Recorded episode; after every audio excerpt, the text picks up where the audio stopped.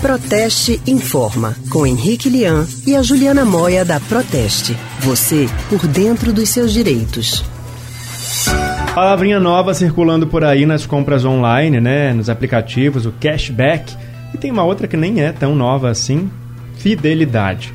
Esses sistemas de pagamentos estão em alta, mas muita gente ainda tem dúvida. E a gente vai falar sobre esse assunto agora com a especialista em relações institucionais da Proteste, Juliana Moia. Boa tarde, Juliana. Boa tarde, Leandro. Boa tarde, Lilian e a todos os ouvintes que estão conosco. Uma ótima tarde, Juliana. Juliana, o que é o cashback?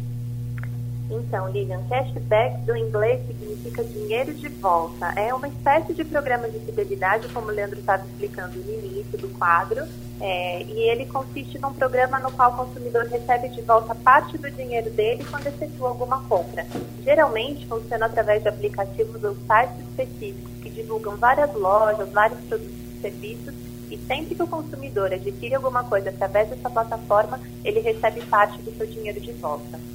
E quando que é vantagem para o consumidor usar esse serviço do cashback? Ele tem que ficar atento no preço, se não está mais alto já, para ele já receber um dinheiro de volta aí, que vai ser meio naquela história da Black Fraud, né? Ou tem que ficar atento a mais o quê? Tem que ter muita atenção nas condições, né? Algumas dessas plataformas só deixam o consumidor resgatar o dinheiro quando ele atinge um determinado montante mínimo é um programa vantajoso porque o consumidor recebe o dinheiro imediatamente, seja no, no, cartão de crédito ou na sua conta bancária. Mas é sempre uma porcentagem muito baixa do valor que o consumidor pagou. Então não adianta pensar que é uma, é uma vantagem excessiva, que o consumidor vai recuperar tudo aquilo que pagou, porque isso não é verdade. Então, muita atenção às condições de contratação. Tem que estar atento também para aquelas letrinhas miúdas, né?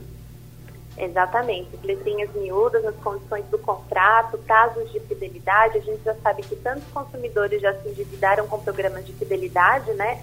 São aqueles programas nos quais o consumidor, quanto mais gasta, mais pontos recebe e depois pode trocar esses pontos por outros serviços. E muita gente acabou se endividando no cartão de crédito só para conseguir acumular pontos. A gente já viu que isso não vale a pena e para o pro programa de cashback funciona o mesmo raciocínio. Joia, Juliana, obrigado mais uma vez por mais uma participação com a gente no Rádio Livre.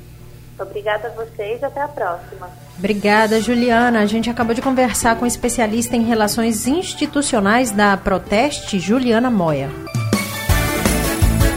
Música, esporte, notícia. Rádio Jornal. Rádio Forte.